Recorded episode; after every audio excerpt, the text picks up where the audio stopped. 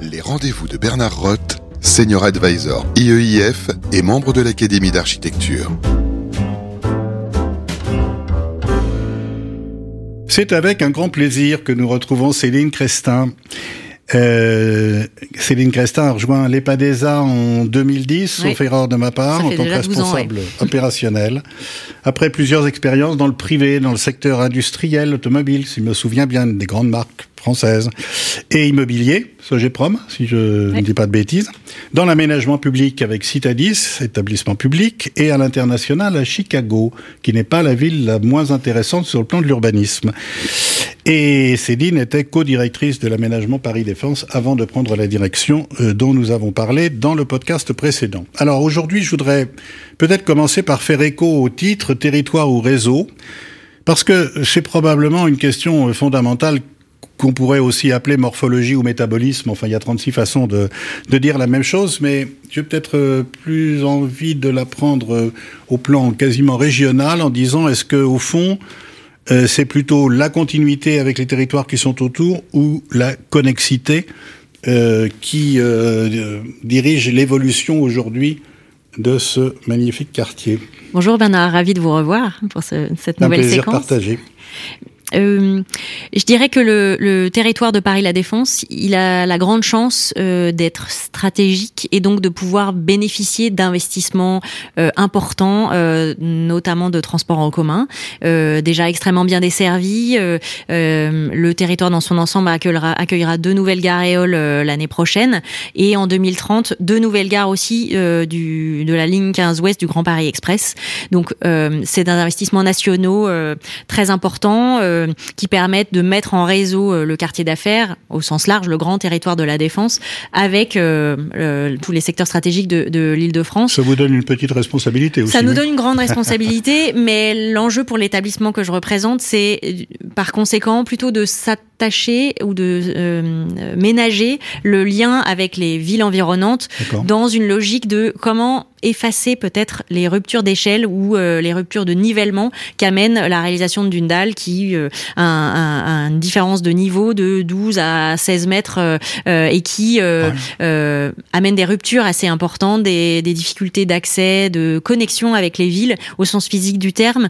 Donc depuis depuis que moi j'y travaille, mais sans doute auparavant, euh, dans les projets d'aménagement qui sont conduits, même euh, dans les projets immobiliers, il y a cette recherche de euh, gommer, effacer ces ruptures euh, pour travailler euh, des liaisons plus fluides, des approches sur le vélo, sur le, la marche, la marchabilité du quartier. un travail sans fin parce que les infrastructures c'est compliqué, c'est long à modifier, c'est des projets très très conséquents et donc ça prend du temps. Mais je dirais que c'est une des vocation de l'établissement dans son rôle d'aménageur que de travailler ces liaisons, ces liens les plus directs avec les communes de Courbevoie, Puteaux, euh, Nanterre et la Garenne-Colombe sur lesquelles on intervient au service d'un maillage euh, avec un ensemble plus large. C'est post, c'est post charte d'Athènes quoi au fond, hein, c'est-à-dire. Oui, c'est un peu. Bon, très bien, on est passé par là et c'était correspondait à une époque, mais euh, aujourd'hui. Il faut redonner du lien. Et, et, la question de la marche euh, me paraît tout à fait particulièrement passionnante parce que euh, euh, il se trouve qu'on a fait toute une étude là-dessus et d'ailleurs on va sortir un petit ouvrage prochainement au plan bâtiment durable. Et cette idée de réfléchir à l'urbain au fond, qu'est-ce que la marche apprend à l'urbanisme? Voilà, peut-être devrait-on dire à l'urbaniste, je ne sais pas. Euh, et alors, quand on est dans un lieu comme celui-là, c'est particulier, ça me paraît particulièrement intéressant parce que finalement, tout le monde y est soumis et on a envie que les gens en aient envie. Et euh, ça a évidemment pas du tout été conçu en fonction de ça au départ. Ça a été conçu avec des immeubles. C'est ça. La séparation des flux, euh, certes, a laissé un grand espace piéton euh, qui a une valeur, une certaine valeur, Sûr. mais euh, beaucoup pensé pour la fluidité automobile. Et, et c'est vrai que c'est un, un, héritage euh, qui a ses complexités.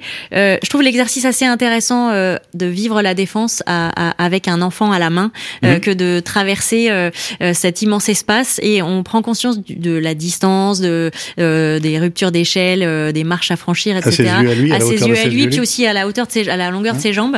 Et, et c'est un ouais. exercice très intéressant que je recommande. Très bien. Alors, comme on, comme on l'avait fait euh, précédemment, on va revenir à notre magazine du temps passé, et on va revenir en septembre 58. Cette fois, c'est le 12 septembre, c'est-à-dire quelques jours plus tard. Euh, je lisais dans, certains textes le président de Gaulle, Charles de Gaulle, mais je ne peux pas m'empêcher de préciser euh, que c'est le président du Conseil, Charles de Gaulle. C'est le dernier président du Conseil de la quatrième République.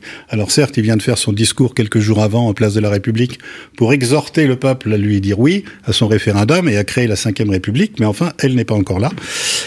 Euh, c'est une question de moi. Et euh, ce président Charles de Gaulle, accompagné de celui qui est déjà son ministre dans ce dernier gouvernement, qui est André Malraux, inaugure le Centre des nouvelles industries et technologies, le CNIT.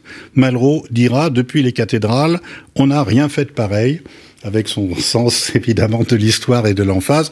Il faut reconnaître que c'est un objet presque non identifié, c'est un objet absolument incroyable, peut-être plus spectaculaire à l'époque d'ailleurs encore quand il est vide, parce que faire reposer ces 200 000 mètres carrés de, futurs euh, lieux d'exposition sur trois points seulement avec des, des mouvements d'arches absolument sublimes, c'est tout à fait inattendu et probablement est-ce que ça lance avec beaucoup d'intelligence la modernité de ce quartier précisément? Seulement, euh, seulement les années passent. Et donc 63 ans plus tard, évidemment, les, ce n'est pas devenu le successeur du Grand Palais. Euh, il y a moins d'expositions des arts ménagers euh, et même de l'automobile, du salon de l'auto, etc., etc. Et donc, il a fallu le considérer euh, et s'apercevoir d'ailleurs d'une formidable résilience, c'est-à-dire qu'à l'intérieur de cette voûte, vous avez su euh, euh, provoquer deux métamorphoses assez fondamentales et nous sommes à une troisième, si j'ai bien compris. Est-ce que tu peux nous en parler? Absolument. Cette, c'est la prouesse, enfin c'est le, comment dire, le, le signe d'une architecture réussie quand on, on un bâtiment aussi particulier arrive à, à, traverser les époques et on, on, on, se sent pas dans un musée quand on débarque dans le CNIT aujourd'hui. Euh, la façade de Prouvé, etc. Vraiment euh, garder euh, sa simplicité finalement, ouais. tout en étant certes une prouesse avec ce volume disponible incroyable, sans, sans avec des porte-à-faux assez incroyables. et, et prouesse qui a été un peu mise au goût du jour avec l'intervention d'Eol qui a quand même réussi, SNCF Réseau est à saluer, à, à mettre en suspension cette énorme voûte pour aller glisser dessous en reprise de charge euh, euh, temporaire, euh, la gare et Hall qui sera magnifique d'ailleurs quand elle ouvrira, et puis à reposer le CNIT sur le toit de la gare et tout s'est bien passé avec très peu d'impact sur le quartier passe par une gestion des chantiers assez remarquable d'évacuation par la Seine, des des de, des terrassements, etc. Vraiment un chantier très très spectaculaire. Non, c'est tout à fait passionnant que tu évoques ça parce que je trouve que au fond, la confusion entre le monde de l'immobilier et le monde de la construction, qui sont deux univers complètement mmh. différents, chacun avec ses contraintes, et bien souvent le lien entre les deux, ce sont des marchés de travaux euh, et, et, des contentieux. Ça, ça occupe, ça fait travailler beaucoup d'avocats, etc., etc. Mais c'est quand même un peu mineur comme, comme lien, on devrait pouvoir trouver un peu mieux. Et donc, quand tu parles de chantier à travers mmh. une certaine complexité qu'évidemment on a retrouvé sur l'Arche de la Défense, mmh. bon, et que vous avez dans beaucoup des tours d'ailleurs, je suppose, euh, on, on, pénètre de cette façon dans l'idée que euh, ce n'est pas qu'une question de financement, de droit, de, etc., etc., mais que, mais que la part euh, technique était, est absolument fondamentale, surtout quand tu évoques le fait de traverser le temps. C'est sûr. Est-ce que ça reste vrai 40 ans plus tard, 50 ans plus tard? Donc... Oui, tout à fait. Après, euh, sur ces, ces, grands projets, euh, ça suscite aussi beaucoup euh, la coopération publique-privée, oui. et c'est un sujet que j'aime bien aborder. Oui. Ouais, ouais. Par exemple, sur le CNIT, juste après les travaux de génie civil menés par EOL, le CNIT appartient à Unibail Rodamco oui, Westfield, oui. Euh, euh, qui, qui, a dû euh, resserrer son activité du temps des travaux, mais qui prépare aussi, s'appuyant sur la nouvelle dynamique et les, les nouveaux usagers qui vont arriver par le RERE, e, qui va largement venir décharger le RERA, on l'attend, bah, développe, et c'est Jean-Luc Rochon qui s'est occupé oui, de, de cette ré, réinterprétation du CNIT, va réouvrir des espaces de, de séminaires, de, de lieux qui avaient dû fermer, euh, des nouveaux commerces qui vont venir compléter l'offre déjà importante dans une un travail très fin de euh, euh, connexion avec la gare juste en dessous et de d'apport de lumière naturelle jusque assez profondément dans le CNIT, travaillant de concert avec avec EOL pour positionner les accès au mieux, permettre des, des cheminements directs, mais aussi vivants sur le parcours entre la gare et la sortie, donc plutôt un programme alléchant à venir euh, Ça veut dire qu'au fond, euh, On passe de plus en plus de, vieilles et pas très bonnes habitudes d'un travail séquentiel où chacun débarque, l'autre ayant fini son truc, et généralement, euh, pour toute personne qui a fait venir un ouvrier dans quelque corps d'état que ce soit chez lui pour faire des travaux, il sait que ça commence par mais comment c'est mal fait, ça devrait pas être comme ça, mais à l'envers, regardez, voilà. Et moi, mon expérience professionnelle malheureusement assez longue, euh, m'a fait rencontrer ça toute ma vie à toutes les échelles. On commence par se dire, bah oui, c'est difficile parce que bon. Et, et nous sommes dans ce que tu es en train de dire, en train de passer au fond du séquentiel au collaboratif, et encore plus que ça entre un secteur public et un secteur privé. Hein, c'est quand même pas rien. Quand on réintervient, euh, on fait, on refait la ville sur la ville. On est souvent dans des programmes très imbriqués qui nécessitent parfois de faire de la co-maîtrise d'ouvrage. Et on s'est retrouvé dans cette situation euh, euh, dans, la, la, gare, l'autre gare Éole de Nanterre-La Folie. Oui, euh, Éole l'avait pensé euh, à un endroit et euh, dans nos réflexions sur l'opération des Grous, on, on, a demandé à ce que ce soit décalé le faisceau ferroviaire permettant de dégager une nouvelle rive euh, urbaine le long du boulevard de la Défense, qui depuis va se transformer en boulevard urbain. Et on, on a, on a, enfin, on a arrivé avec le projet euh, d'installation du siège monde de Vinci, euh, qu'on a, on a fait collaborer avec EOL, permettant euh, de mettre la gare et puis d'avoir un immeuble au-dessus, ce qui n'était pas du tout prévu à la base. Et petit à petit et très vite, ils sont arrivés à la conclusion qu'il fallait qu'ils déposent un permis de construire ensemble, Vinci et SNCF Réseau. Euh, permettant de combiner les deux programmes, euh, qu'ils qu'ils euh, soient totalement intégrés, chacun avec sa responsabilité sur ses volumes, mais aussi pour tenir le timing de EOL qui devait euh, développer son projet d'intérêt général et Vinci qui voulait euh, livrer son siège assez rapidement. Donc ça va même jusque là et, et c'est souvent gage de, de, relations équilibrées, pas simple tous les jours et on, on a on a travaillé à côté à leur côté pour coordonner l'ensemble, mais c'était la meilleure solution et, et en fait on en voit le résultat aujourd'hui. Vous arrivez dans la gare Éole, euh, qui est un Porsche, euh, euh, la porte d'à côté c'est le siège de Vinci, à gauche il y a un restaurant. Enfin, c'est vraiment comme ça qu'on doit penser la ville, je trouve, plutôt que de superposer côte à côte. De toute façon, on n'a plus la réserve foncière pour pouvoir faire ça. Ça veut dire que mine de rien, on avance quand même dans la, dans, je vais dire dans les process, dans la culture, dans la compréhension de l'autre, etc. Des, différents partenaires. Ça veut dire oui, ça. On peut considérer dire, que ça, ça veut dire ça. Ça veut dire aussi qu'il euh, y a un travail possible avec les banquiers, les assureurs, qui permettent euh, bah, de, de faire mm. des projets euh, où le risque est partagé, donc il est peut-être un peu moins grand. Euh, il, il, y a des contraintes, mais elles sont tout à fait contractuellement euh, décrites. On peut les décrire. Très bien. Alors on a dit, euh, on a parlé un peu, on a effleuré le sujet de la raison d'être au début euh, pour fixer le cap qui est tout à fait clair. Euh, reste dans la pratique, euh, évidemment, euh, ça, ça, fourmille d'exemples, mais est-ce qu'on pourrait en prendre un ou deux euh, je, je, Moi, j'avais noté par exemple Cube la Défense 2023 et, et la consultation empreinte, mm -hmm. pour citer deux, deux cas okay. précis. Je crois que j'ai un peu parlé du concours Cube oui. tout à l'heure, un, une dynamique très vertueuse autour d'économie d'énergie, mais sans grands investissements. L'essentiel, c'est qu'est-ce qu'on peut changer en usage, en usage. Et, et, et, ça passe par euh, de l'engagement des collaborateurs. Et nous on s'est prêté à l'exercice.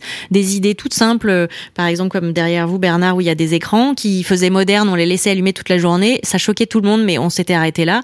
La Green Team qui s'est mobilisée nous a fait éteindre euh, tous les écrans. Maintenant tout le monde a ce ré réflexe là quand on sort on éteint les écrans. On ajuste la température. On a négocié avec avec le gestionnaire du bâtiment de Cœur Défense qui l'applique à tout le monde de passer à 19 degrés et euh, parfois on a froid, on met un pull et euh, ça se passe bien. Et les économies sont significatives. Nous, ça a été un peu long, mais maintenant on arrive à 10% d'économies chaque mois.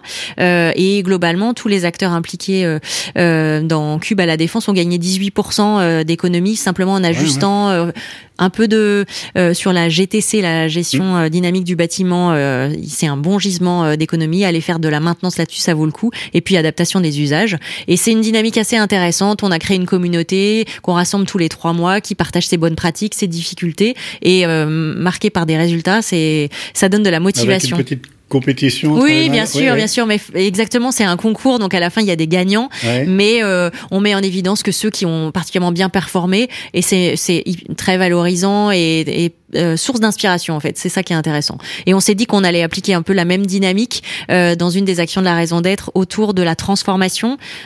dorénavant, on peut plus se permettre de démolir avant de reconstruire plus. on est vraiment dans une logique de garder le capital construit et penser sa, sa prolongation de vie, sa réinterprétation.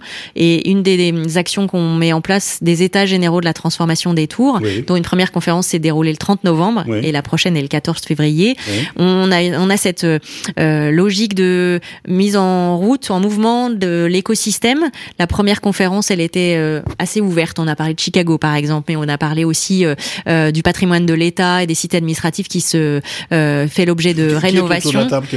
Là, il y avait 15 intervenants différents qui sont venus parler de, de beaucoup de choses, mais pas de la défense dans la première conférence. Et dans la seconde, on va à rentrer dans le vif du sujet de la défense. Qu'est-ce que ça veut dire euh, euh transformer à la défense? On a des, ateliers euh, de travail euh, qui mobilisent bureaux d'études, architectes, investisseurs, également assureurs, bureaux de contrôle, permettant de, décortiquer quels peuvent être les freins à la transformation, parce que c'est compliqué aujourd'hui parfois de concilier réglementation RE 2020 et, et sécurité incendie. il y a mmh. quelques contradictions pas faciles à dépasser, et donc dans cette cette logique de coopération que j'évoquais euh, à plusieurs reprises, on fait euh, ce travail-là aussi sur comment transformer la défense et ses immeubles euh, dans, euh, en, rénovation énergétique, mais aussi en transformation d'usage. De ce point de vue, vous avez des exemples étrangers qui sont éclairants. Je parle en urbanisme, évidemment, pas par rapport au euh, bâtiment, il y en a plein. Oui, oui, il y en a plein. Euh, des, par exemple, Fred Holt de 3XN nous a raconté ce qu'ils ont mis en place sur le projet Quake Water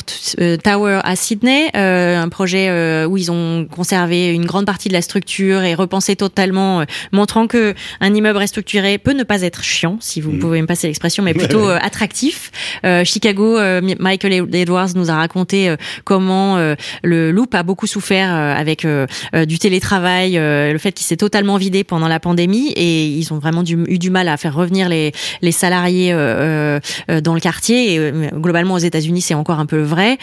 quelle dynamique ils ont mise en place de pour faire vraiment centralité, lieu de vie, des animations culturelles, des fêtes le dimanche soir euh, avec des, euh, des graffeurs, euh, des, des concerts dans ce qui était plutôt très statutaire, le quartier des affaires de Chicago. il y a quelques années, c'était un lieu de business exclusivement. Depuis, il y a du logement et des lieux de vie et des théâtres. Très intéressant. Et Empreinte alors? Empreinte, c'est une autre des actions de, de la raison d'être qui vise à construire encore un peu c'est peut-être les dernières opérations euh, qu'on pourra faire euh, en construction neuve à la défense tout en gardant le cap de euh, on, a prévu de diviser par on a dit qu'on allait diviser par deux les émissions de gaz à effet de serre territoriales donc ça doit s'intégrer dans cet objectif-là. Donc des ambitions environnementales fortes euh, et vraiment très fortes parce que pour tenir l'objectif, on, on, on, reste pas à RE 2020, mais on est euh, deux jalons après et concilier ça entre IGH, euh, comment bien construire, etc. C'est un travail assez compliqué et un budget et un budget, euh, mais aussi euh, quand on le regarde sur le cycle de vie du bâtiment, c'est aussi plutôt très vertueux de penser assez tôt à étant donné que c'est rare, il faut maximiser maximiser euh, l'usage des volumes et donc penser euh, pas les, les, espaces les uns à côté des autres, mais comment est-ce qu'on peut, euh, par une gestion maligne, source de revenus. Euh, comment est-ce qu'on peut euh, euh, ouvrir l'auditorium le, permettant qu'il soit ERP directement ouvert sur la ville, permettant une gestion facile sans avoir besoin d'ouvrir tout le bâtiment pour des activités diverses et variées, ce genre de choses. Et donc, on, on, est dans la phase où on a sélectionné les équipes candidates et maintenant ils travaillent pour nous faire des propositions concrètes. ce sont plusieurs sites oui, différents. Hein, cinq sites différents. oui, tout à fait. Alors, si on essaye de terminer par un exemple concret, et moi je trouvais intéressant de prendre l'exemple de la tour Éclat, euh, qui, je le rappelle pour nos auditeurs, s'écrit H-E-K-L-A, euh, même si phonétiquement l'ambiguïté est autorisée et peut-être conseillée, euh, tour de Jean Nouvel, qui depuis bien bien bien longtemps a multiplié les projets euh, à la défense, pratiquement depuis l'origine. c'est la première fois qu'il construit, effectivement. ouais, c'est vrai. Hein. Donc il avait raison. il avait raison d'insister, de s'obstiner. Euh, et puis non, mais ce qui, ce qui me paraissait formidablement significatif, c'est qu'au fond, elle a quand même été initiée il y a quelques années. Donc il y a combien? Dix ans. 10 ans. 2012, ouais. Ah ouais. Ouais, ouais, Donc ça, c'est très intéressant. on, Est dans, on est dans l'ancienne génération en termes de conception. Et évidemment, j'imagine que vous avez voulu, dans toute la mesure du possible, d'ailleurs, certains résultats le prouvent, euh, la faire évoluer dans le sens de demain. C'est assez représentatif du temps de développement des projets euh, des IGH. C'est long, euh, c'est long pour plein de raisons, parce que c'est des projets complexes, parce qu'on essaie de mettre en place de la concertation, mais ça nécessite d'être d'aller en avant sur la réglementation parce que elle était soumise cette tour à la RT 2012 euh, peut-être à peine et heureusement que l'opérateur euh, euh, se projetant sur sa commercialisation a multiplié les labels Breham, Leeds, etc. avec des performances très en avance par rapport à la RT 2012 mais heureusement, parce qu'aujourd'hui, euh, un immeuble qui serait que RT 2012 euh, trouverait jamais preneur, euh, d'où l'importance aussi. Et c'est intéressant quand on fait le parallèle avec empreinte de se dire certes, on met des exigences élevées deux jalons après sur la RE 2020, mais on voit bien que pour un projet qui sortira, on l'espère plus vite que dans dix ans, mais c'est aussi la garantie d'être avec un actif qui soit pas stranded le moment de sa commercialisation, mais qui trouvera preneur, qui fera sens pour un investisseur, pour un utilisateur. C'est un bon exemple euh, euh, de regarder dans le rétroviseur et de se dire bon, ok, c'est pas facile aujourd'hui, mais en même temps, c'est pour du mieux euh, pour la suite. Et de ce point de vue, Paris La Défense estime que donc c'est un bâtiment représentatif de la défense demain? Euh, la, défense, la défense, c'est une vraie variété. Il faut euh, aussi une diversité de produits. C'est ça. C'est mm. c'est euh, un immeuble statutaire euh, qui a vraiment des qualités, qui est inséré dans un espace public complètement transformé. Et en 2012, on, on, je pense qu'on parlait très peu du carbone à l'époque, mais le fait d'avoir fait le choix au sein de l'établissement public de garder l'ouvrage de l'autopont et de l'échangeur, exactement, mm. qui servait de support à, à une partie du boulevard circulaire, plutôt que de le démolir de le construire et d'en faire une promenade suspendue, ben on a euh, peut-être euh, euh, voilà anticipé le fait que bah, ça évitait d'émettre du carbone et, et ça va faire une promenade qu'on a qu'on va végétaliser, qui ouvrira prochainement, qui permettra un parcours sportif.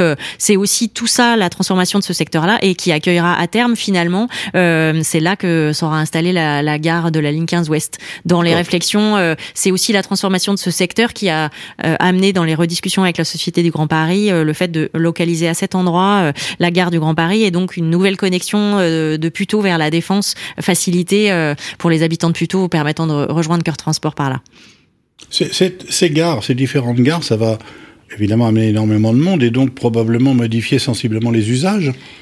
Euh, c'est un plus euh, indéniablement pour le quartier qui est extrêmement bien desservi. Euh, c'est un atout pour le quartier parce que c'est la mobilité est très décarbonée. Il y a plus de 80% des déjà aujourd'hui des salariés qui viennent en transport en commun. Donc c'est un atout supplémentaire. Je dirais que c'est aussi très c'est un autre transport et ça va faciliter la communication le déplacement domicile travail d'énormément de, franciliens mmh. par des radiales que que sont la ligne enfin les lignes du Grand Paris et euh, de euh, d'allègement ou de désengorgement du RERA euh, qui souffre de la très grande fréquentation. Donc le RERE e, viendra rendre beaucoup plus agréable l'expérience de transport à la défense. Et, à l'autre bout du spectre, mmh. est-ce que la liaison avec les aéroports euh, vous fait penser qu'au plan international, il va y avoir aussi beaucoup de choses qui vont se passer Oui, c'est, ça fait partie de ça fait partie de l'attractivité de, de, la métropole du Grand Paris, de la région Île-de-France, euh, cet investissement sur les transports euh, et la facilité à se déplacer en transport en commun. Indéniablement, c'est un signal favorable à, à l'ère de la compétition internationale. C'est aussi un enjeu de notre bilan carbone que d'être vigilant sur euh, euh, la justesse des déplacements en avion euh, et c'est plus forcément un objectif en soi que d'assurer un maximum de venues en, à l'international par l'avion parce que c'est très consommateur en émissions carbone mais on sait aussi que le, le télétravail forcé, la pandémie a amené beaucoup de raisons dans les entreprises sur les déplacements et que c'est une, une réflexion qui qui un peu diffuse aujourd'hui à tout point de vue des bilans carbone tout le monde en fait et on, connaît bien les postes sensibles d'émission. Et que les grands constructeurs, enfin, mm. je ne sais pas s'il faut dire les grands constructeurs, il y en a presque plus qu'un, enfin il y en a un qui a pris la tête, mais que Airbus réfléchit beaucoup aussi au mode de, transport demain et de carburant et de, et de, et de géométrie des avions futurs, etc., pour euh, limiter le les dégâts sur le plan carbone. Bon, eh bien, tout ceci est absolument formidable. Ça donne à la fois beaucoup d'enthousiasme et beaucoup d'élan, et un petit peu le vertige, je dois dire, comme en haut d'une tour quand on regarde en bas directement. Merci infiniment, Céline. Un grand merci, Bernard. Les rendez-vous de Bernard Roth, une émission à réécouter et télécharger sur le site et l'appli radio.imo et toutes les plateformes de streaming.